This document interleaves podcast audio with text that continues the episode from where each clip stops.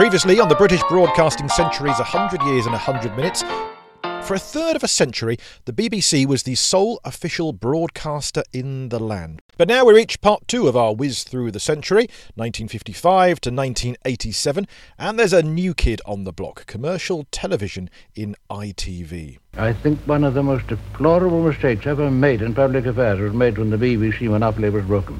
I think it was shocking. John Reith had left nearly 20 years earlier, yet commented, The public, by and large, was satisfied with the BBC as it was before the monopoly uh, was broken. Anyhow, when I left it. 1955. As ITV launches, the BBC tries to sneak some audience away by killing off Grace Archer. Spoilers. It's also the end of Muffin the Mule, the start of Benny Hill, This Is Your Life, Dixon of Dock Green, and the first appearance of TV chef Now- Fanny Cradock. We make indents with our fingers, firmly, all the way round, you see, like that. Now, while part one contained more archive, we're treading the right side of rights. We are nothing to do with the BBC. This is entirely independently made. And so, in parts two and three, expect more insights from podcast listeners, experts, and those who are there. 1956. Go right back to 1922 and you hear a lot about Arthur Burrows, first voice of the BBC. Well, he had gone to the EBU, the European Broadcasting Union, although then it was called the UIR. One of the ideas there was to unite European countries with one broadcast that could be experienced by the whole of Europe at once. And even before World War II, there had been an idea to include some kind of song contest. It wasn't Burrows' idea, but he was incredibly behind it. Unfortunately, war came along and that put an end to that. Until now, yes, 1956, Eurovision. Radio stars Elsie and Doris Waters began a sitcom called Floggits, written by future Dalek creator Terry Nation, and it was the debut of Ronnie Barker. Tony Hancock made it to television. Here's Paul Hayes. the way Hancock uses the television format, how good he is at doing that occasional nod and a wink to the audience. When things have broken down slightly, someone stumbled over a line, and he gives that kind of knowing look and might step out of character just for a moment. So, right, come on, come on, we've got to get back into this now. And it's all the more surprising that he's so good at this when you learn that he hated doing that. He wanted to switch to doing his sitcoms single camera film without an audience because he hated that live performance aspect of it so much. And yet he was so good at doing it. 1957. The Sky at Night Test Match Special, broadcasting for schools, Panorama broadcaster Spaghetti Tree Hoax, the first regional news, and the launch of the Today programme. Former guest of ours, Justin Webb. I think radio does open up the world in a different way with an energy, I suppose. So for that reason, um, it, it did the job for me, and I think it still does the job today. It was also the end of the toddler's truce, and here's more from academic Dr. Amy Holdsworth, whose book is On Living with Television. The toddler's truce ran until 1957 when broadcasting closed down between 6 and 7 pm.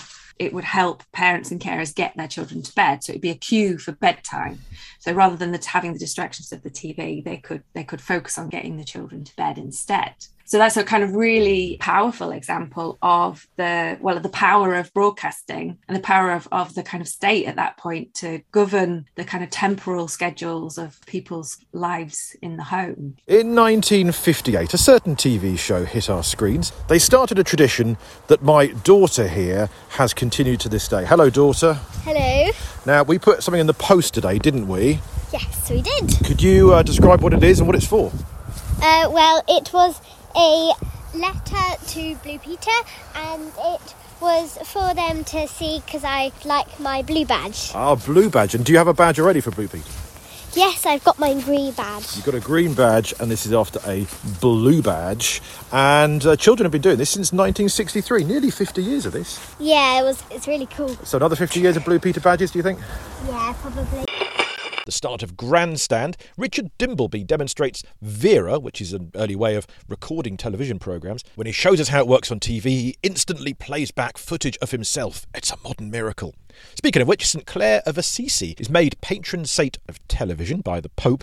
Oh, and it's the start of the radiophonic workshop at Maida Vale. 59, and the Navy Lark was first afloat, with Jon Pertwee, Dennis Price, and Leslie Phillips on the boat. Soon Price jumped ship, and Stephen Murray dept, left hand down a bit, then crashed. The crew was quite inept. The start of the Ken Dodd Show. On that, from Doddy to Diddy, It's David Hamilton. The Ken Dodd story was that um, I remember we went there the first day of rehearsals, and I stood next to Ken, who was probably about half a foot taller than me. And he, uh, the only people there where there was no audience, there were makeup girls, props boys, cameramen. And he looked at me and he said, uh, "What do you think, did he, David?" So um, everybody, everybody chuckled. And in fairness to him, he took me to one side afterwards and he said, "Do you mind me calling you that?" He said, "Because if you mind, I won't do it anymore." Uh, he said, but if you don't mind, he said, I think I better warn you, it might stick.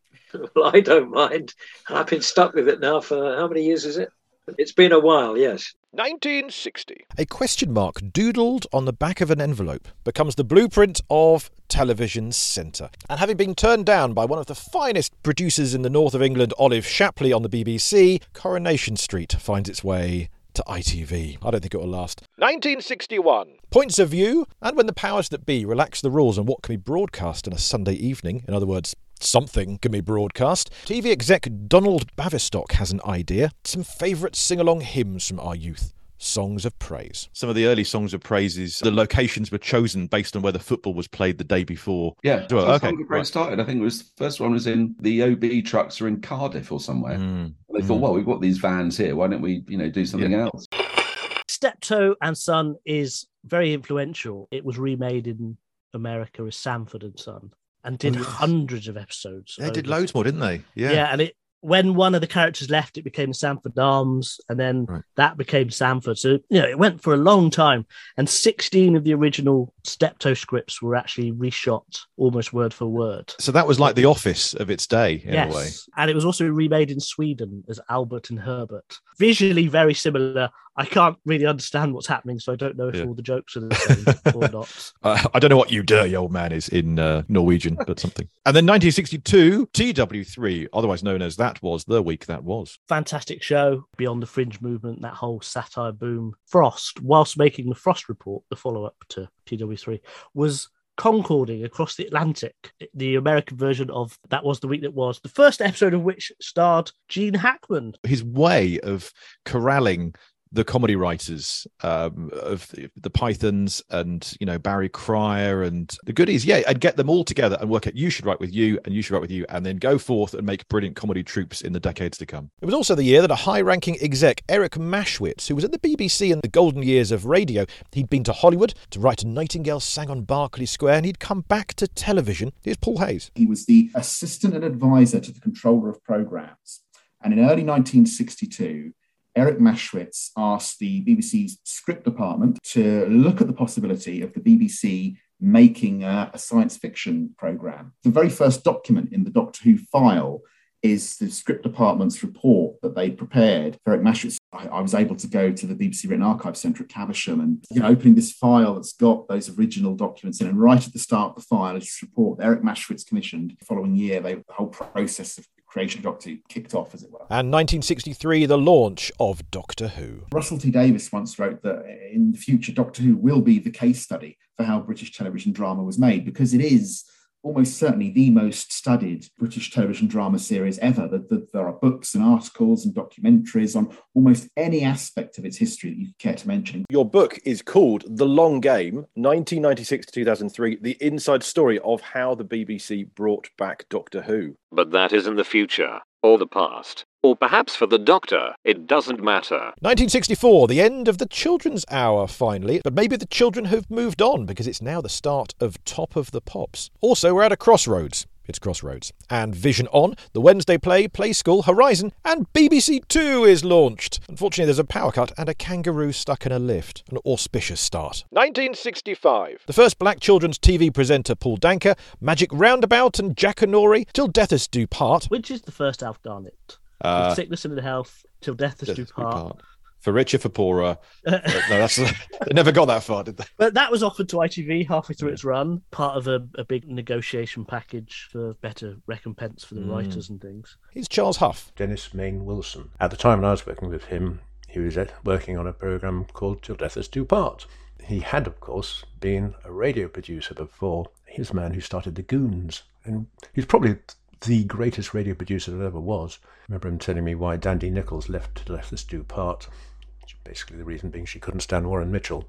great actor, but a bit of a pain. William Hardcastle on The World at One when The World at One was in its pomp and suddenly people were using a thing called the telephone to just do live interviews with people around the world and everyone thought it was really amazing and all of that sort of stuff i was aware of as a child because i was desperate to get out of my circumstances and suddenly realized you know the outside world was there and I also realised that I wanted to be part of it. And helping children dream about science for many a year, Tomorrow's World. It certainly had an impact on TV presenter Gareth Jones. But I did actually end up presenting Tomorrow's World very briefly. I presented the last series, which is great. I, I, cried on the day that I got given that job. I broke my heart because all my presenter heroes were Tomorrow's World presenters. William Woollard, James Burke, Raymond Baxter. Uh, these are the people who I copied when I became a TV presenter. I intoned like William Woollard. I thought like Raymond Baxter. Th- those are my models. So I have a lot to thank them for. So to finally become a presenter of their show some 30 years later, perhaps, Wow. Great moment for me. Uh, heart, heartbreakingly happy. 1966 will, of course, be known for the year of the World Cup. It was also the year Match of the Day launched, Cathy Come Home at one end of the spectrum, the Money programme at the other, and Terry Wogan's first show for the BBC. And an early producer for Wogan, there on the BBC Light programme, was Johnny Beerling. Wogan was working for RTE, Radio Telefís Éireann. And they didn't mind him working on the BBC as well, but they wouldn't give him sufficient time off to come over every week he was doing a program called Midday Spin. Only the BBC could come up with the title Midday Spin. Anyway, an hour of gramophone records. um, anyway, so they said, well, look, every fourth week you'll have to go over to Dublin and, and produce Terry from there. So I, I, would trot over on the plane and, and, meet Terry. We would go out round the pubs of Dublin, doing research, of course. Of course. And then in the, in the morning we would do it from the studios of RTE. And it was a very similar setup to the BBC. They had people to play the records, people to mix the sound. But Terry was, you know, very inventive and a clever presenter. And of course, he was soon uh, offered a contract on a more permanent basis the old BBC Light programme as it was then. In 1967, the BBC commissioned a song for the world's first ever live satellite international television link up. That song was written by the Beatles, and it was All You Need Is Love. This was a year of changing music on the radio. Goodbye, Home Service and the Light programme. Well, there we end broadcasting in the Light programme, not just for today, but uh, as it seems, forever. Goodbye, Home Service. Two of the best words in the British language. And still, I'm sure, the only answer you can give to the question, what is radio for? BBC Radio turns into radios 1, 2, 3, and 4. Ten seconds to go before Radio 1, Tony Blackburn, and Radio 2, Paul Hollingdale. Stand by for switching. Get tuned to Radio 1 or 2. 5, 4, 3. Radio 2, Radio 1, go. The voice of Radio 1. We've spoken to three people who were there that day producer Johnny Beerling, presenter Emperor Rosko, and singer of The Settlers, Cindy Kent. I'm one of the only, I think, probably the only person for the BBC that went out to see the pirate ships. I told my boss I wanted to go and have a look, and he said, I'd rather not know about that. really? so I managed to wangle a trip out. I met people like Tony Blackburn, Keith Skues, Kenny Everett. Even John Peel was there, I think, at the time. What amazed me when I saw it was that everything was what we call self operation, self op, as it is now in local radio, as you know. But in those days, they would play their own records, play in the jingles. So, of course, one of the big problems once um, Radio 1 was set up, there was nowhere in the BBC where people could play their own records, except in the continuity studios, where announcers had the ability to play a record in the event of an awful breakdown or something. You know, so we had to modify continuity studios and design them so that they could do this self-op self operation. A fellow showed up from Radio 1 who was a producer, and uh, he said, uh, You should come, and uh, we're launching Radio 1, an answer to the pirates, and we'd like you to be on it. They brought in the Marine Offences Act, which was making it illegal to service the, the ships.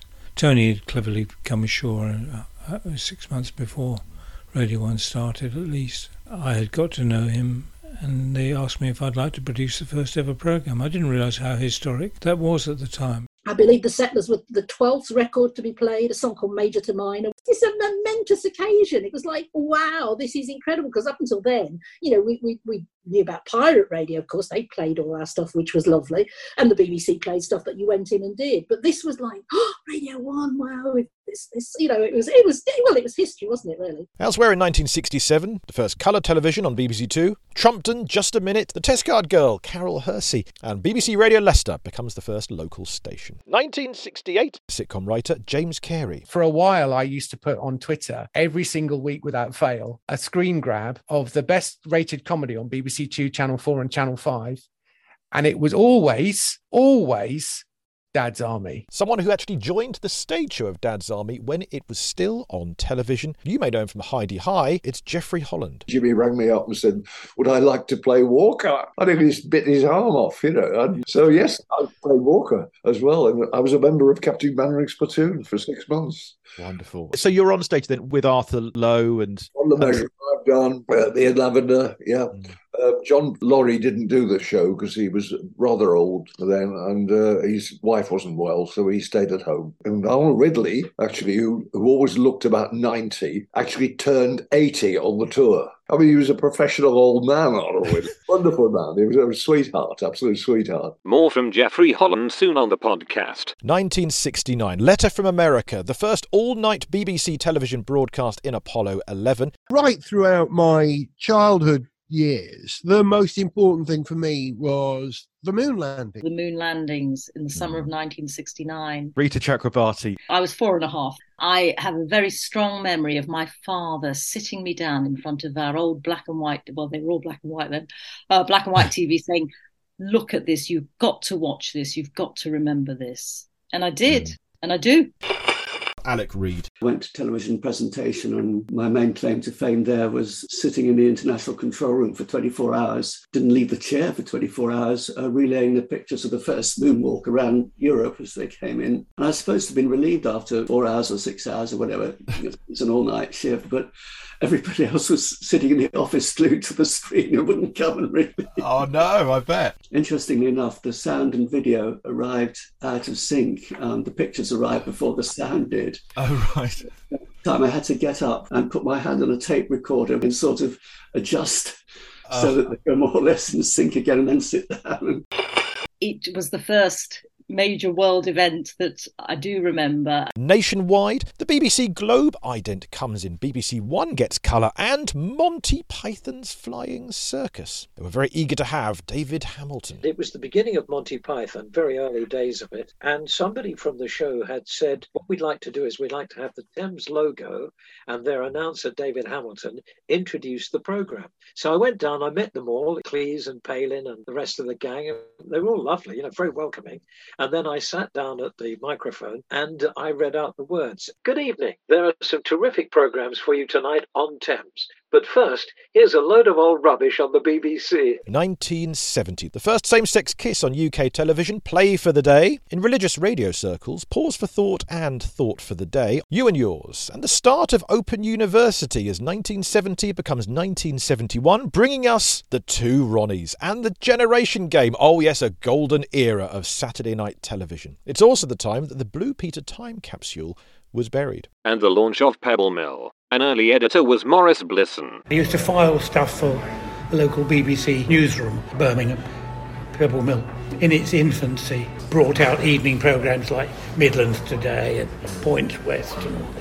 And uh, I, I became a, a sub-editor on one of those we had skateboarding ducks and oh, things like that. 1972, Pebble Mill launches afternoon schedules, the start of Newsround, and Terry Wogan joins Radio 2 at breakfast. He's there from 1972 to 84, and then again from 1993 to 2009. And here's a loyal listener, Reverend Cindy Kent. He was talking to me, and I know you probably think he was talking to you, but I'm sorry, Paul, he was talking to me. And I, I felt that whenever I listened to him. Cindy Kent went on to become one of our first commercial broadcasters, as in 1973 we gained LBC and Capital Radio. Suddenly, BBC Radio had competition. Over in Teleland, though, we had That's Life, Last of the Summer Wine, The Wombles, Some Mothers Do Have 'em, Open All Hours, Porridge as well. A glorious year for sitcom. But back in Radioland, Johnny Beerling came up with something rather special the Radio 1 Roadshow. We used to go on camping holidays in France. And we're down in the south of France one year, and I saw all these people with the little aluminium chairs trotting across the campsite. And Pantechnicon with a, a side that let down and formed a stage. And they did a show which was a mixture of live music and records and comedians in French, which I didn't understand very well. And I thought if we could travel a show like this French one around the countryside, BBC obviously didn't own any sort of vehicle like that. And somebody said, well, there's a guy down in Bristol, John Miles, who's, he said, uh, my brother Tony could build one. Anyway, he, he built the first one and we took it down to Newquay and I think it was 1973 was the first one. Alan Freeman was the disc jockey and it worked marvellously. That was my idea because I wanted people to get away from that notion that it's that BBC down there in London. It's not part of us. I wanted to give them a sense of ownership. You know, I'm proud to say that it ran it for something like 27 years. 1974. Engineer Norman Green. The BBC came up with a proposal for Ceefax, and the IBA came up with a proposal for Oracle at the time. We at ITV did quite a lot of research with people who had bad eyesight. I came up with the idea of making the characters double height. I remember the double height character. Right. Well, double height characters. And that's you. You're the double height. Yeah, I had the patent on that. Ah, yes. 1975. Sitcom's golden era continues with The Good Life and Fawlty Towers. Brian Redhead joins today. The news headline starts to become the longest running topical comedy show anywhere in the world. And in fact, I can tell you that was my first writing credit. I thought if I can get a job on this, it will never get cancelled. And I finally got my first ever joke sold onto what turned out to be the last ever episode of the News Huddlines. But it started then in 75. It was also the year of a show that, alas, we don't remember too fondly Jim'll Fix It, which is troublesome for the daughter of the director who had such happy memories in spite of its host. Here's Belinda Campbell. My dad was the director of Jim'll Fix It. He was the director in the 80s. And so as a kid, I used to go to Jim'll Fix It all the time and to the studios. I got to meet all my favourite pop stars. I had a great time. It was magical.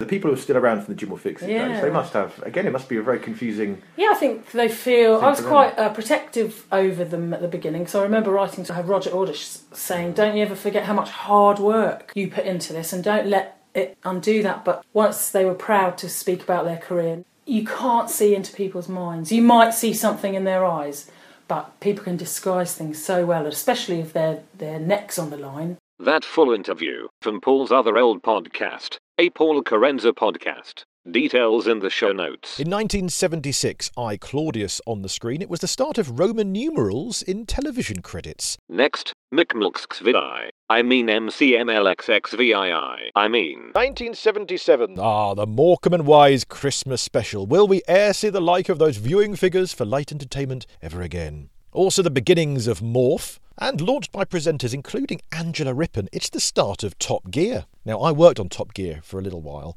If you'd like to know the identity of the Stig, I can tell you it is.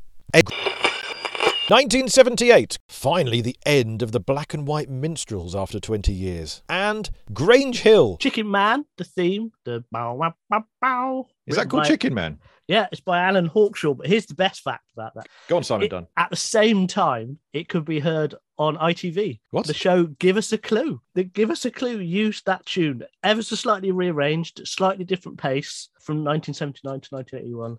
So if you were a kid running around in the late 70s, early 80s, and you heard that tune, you might have run in Expecting to see. expecting to see a giant sausage, but no, you would just see Yeah, Lionel Blair doing. I, I should now in, insert some sort of Lionel Blair innuendo that I'm sorry I haven't a clue was so fond of using. It was March 1978. Andrew Barker. I was a diligent reader of the Radio Times and a member of the BBC listening panel. A new late night comedy series was scheduled for broadcast on BBC Radio 4. The weekly sheet that I'd received for the listening panel also featured this programme. The sheet, filled in by its 2,000 or so members, requested the listener, if they chose to hear the programme, to rate how much they enjoyed it. A five point scale from A plus to C minus was used for the listener's response. I listened to that first episode and gave it a rating of A, and wrote that I had enjoyed it very much. For the following five episodes, I rated them all A+, and noted that this was the best radio comedy series I had ever heard. That series was The Hitchhiker's Guide to the Galaxy. With all its various repeats over the years, it became the most popular radio comedy series of all time. 1979, Life on Earth, Radio 2 is the first BBC station to go 24 hours. Question Time with Robin Day and To the Manor Born, Simon Dunn. The most watched TV show of the 1970s. No. If you believe the BBC, it got 27 million. Uh, the official JICTAR ratings put it at 24.6. It started at the height of the ITV strike, Ah. which had shut down the ITV channels. Hmm. It was running against a caption card on ITV, apologising for the strike and no service, which was still getting ratings of 1 million viewers. really? People Wow. leaving their tellies on, perhaps, or they might have enjoyed the music. My name is Charles Huff. I used to produce and direct programmes for BBC Television. Science Department. I series produced a series called The Great Egg Race with Professor Heinz Wolff as our presenter. Totally eccentric programme, but great fun to do. The Antiques Roadshow, and in more political circles, Panorama covers developments with the IRA in Carrickmore. Now, this angers the government, and losing his job over it, Roger Bolton. The the BBC and the government occasionally seem to come into orbit with each other. They did. I other. mean, the, either you know, when I got fired for a weekend, and that was over a program that was never completed. We're making a film about the origins of the IRA, and one of our teams, Jeremy Paxman, actually filmed the IRA taking over a village in Northern Ireland. Now, they may have done it actually just to for publicity. They may not. We didn't have a chance though to decide whether to show that material or not, and I'm not sure if we would have shown it. The BBC was in a weak position, desperately needed a license fee increase. It was negotiating with government. That always gives the government a lot of power. Basically, they wanted the BBC to not ask difficult questions. Well, what's the point about the BBC if you don't ask difficult questions? Well, that was what we tried to do. Well, it hmm. always gets you in trouble. In 1980, Children in Need gains Pudsey Bear. In other TV animal news, it's the start of Watchdog. We gain Newsnight and Heidi Hi. Hody ho. Here's Jeffrey Holland on Paul Shane. They searched a long time before they found Ted Bovis. Jimmy saw him on Coronation Street, quite by chance, and rang David up and said, David, are you watching Corrie? He said, no. I said, put it on quick. I think we've found Ted Bovis. And there he was playing Alf Roberts' boss in Corrie. Yeah, it was perfect. And that was the sort of rough diamond they were looking for, you know, with the same northern accent and and I met him for the first time and they already booked me Spike. Mm. The the chemistry was instant. All the years we worked together we worked together for 18 years altogether. You know there was just a magical ping something went click. 1981, a simple wedding between someone called Charles and someone called Diana breaks viewing records on the radio Lord of the Rings and on children's television Postman Pat and in sitcom land Nothing brings our country together like a sitcom. Only Fools and Horses matters, doesn't it? That is the great sitcom of the of the English language. Is Only Fools and Horses that won Britain's best sitcom uh, 20 years ago. There's been some other good shows now and then, but the the BBC sitcom they really have churned out an awful lot of them. I don't think anything's come along which would make us knock that off the top spot. My name's Neil Jackson, and my favourite moment of the British broadcasting century is 4:40 p.m. on Tuesday, the 2nd of November, 1982. This was the moment when Britain got a fourth television channel, imaginatively named Channel 4. It's hard to believe in the modern multi-channel world, but this was the first new channel for 18 years, and to 10-year-old me it was a very big deal. That moment when the four-note oh fanfare played for the first time, and the multicoloured blocks came together to form a three-dimensional number 4, will live in my memory forever. The launch of the BBC microcomputer, Listen with Mother ends, the Falklands War starts, and there's controversy over the BBC not calling them our troops, but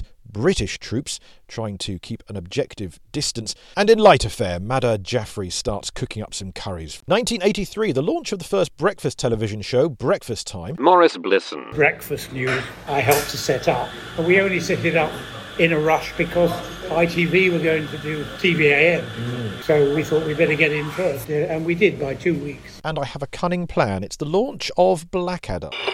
Former BBC employee George Orwell famously wrote of 1984, and it turned out to be a rather serious year. It was the launch of Crime Watch, and Michael Buerk gave a very serious BBC News report from Ethiopia. That meant in 1985, Live Aid. And one of the people who helped make that happen, Johnny Beerling. 1985, I was in charge of Radio 1. The idea was that we would do the sound, but of course, Bob Geldof was very much behind the scenes. One of the problems with the BBC was that it had not allowed its airwaves to be used to, to fundraise. And Geldof's attitude was, if I can't get the money, then you're not going to get rights to broadcast. You know? In other fundraising news that year, it was the start of comic relief. BBC Idents gained a new globe. We had Children's BBC, and we had Victoria Wood as seen on television. It's also the start of Do Do Do Do Do Do Do EastEnders. I was working in the presentation department in Studio B when Mike Fish did the very last magnetic rubber weather. Uh, that was in February 1985. And he actually said, This is the last time you'll be seeing these metal symbols sliding down the chart because tomorrow we'll be all electronic. And the crew all went into the studio, into, into Pres A, and said, Mike, um, can we have a couple of weather symbols as a souvenir? And we were allowed to take two each but there were hundreds of them. I mean, there were drawers full of those things. And then recently, watching the Antiques Roadshow, there was a, a chap on there who had about 50 of them. And I was astonished because we'd been allowed to have two each. and apparently, he'd just written to BBC Presentation and said, Now that you're not using them, Uh. may I have them? Yes. And they were all bundled up and sent off to him. So he has one of each. They've lived on my fridge door for the last. I um, could imagine. I was thinking the fridge is the perfect place for them if uh, not the exhibition. 1986, the start of Casualty, the start of Neighbours, which unbelievably has just been recommissioned. EastEnders had a very serious Christmas special from Den and Ange, and there was a very serious episode of the Late Late Breakfast Show with the sad death of Michael Lush. And a small part of broadcasting history, perhaps, but Alan Stafford remembers as a certain unusual guest host on Radio 4's Midweek with Libby Purves. Radio 4 at its most anodyne. Until one Wednesday in 1986. Good morning. My name is Arthur Mullard, and I'm taking over from Libby because she's gone away for a bit. Libby's producer was destined for greater things. Victor Lewis Smith would be responsible for some of the edgiest comedy on radio and TV. So while Libby Purves was on holiday, he decided to give Radio 4 a culture shock. Rather than a voice in Arthur's ear, Victor was frequently heard on Talkback, attempting to steer Arthur back to the straight and narrow. Other guests were Roy Hudd and Barry Cryer, so raucous laughter was guaranteed throughout. The show finished with Arthur Mullard's rendition of I did it my way. accompanied by a male a cappella chorus. Arthur finished at least eight bars before everybody else. The whole show was a messy celebration of anarchy and chaos, and I loved every minute. In 1987, Jenni Murray joins Woman's Hour. Michael Fish didn't predict a hurricane. Princess Anne is on a question of sport. Oliver Reed's on something on Aspel and Company. We were going for gold, we were going live, The end of the two Ronnies, but the start of Fry and Laurie. and French and Saunders. And, to me, to you, it's Chuckle Vision. And yes, we are going to end this third of a century on the Chuckle Brothers. Deal with it. This has been 100 Years in 100 Minutes Part 2. In Part 3, we'll journey from 1988 to 2022 and see the BBC find its feet in a new digital landscape, racing through to the end of this British broadcasting century. Presented and produced by me, Paul Kerensa. Original music by Will Farmer. Archive material is public domain as far as we know. BBC content is used with kind permission. BBC copyright content reproduced courtesy of the British Broadcasting Corporation. All rights reserved. If you like what we do, patreon.com slash Paul Kerensa supports this podcast or share it. Stay informed, educated, and entertained. And join us next time for the 100 Years in 100 Minutes special. Part 3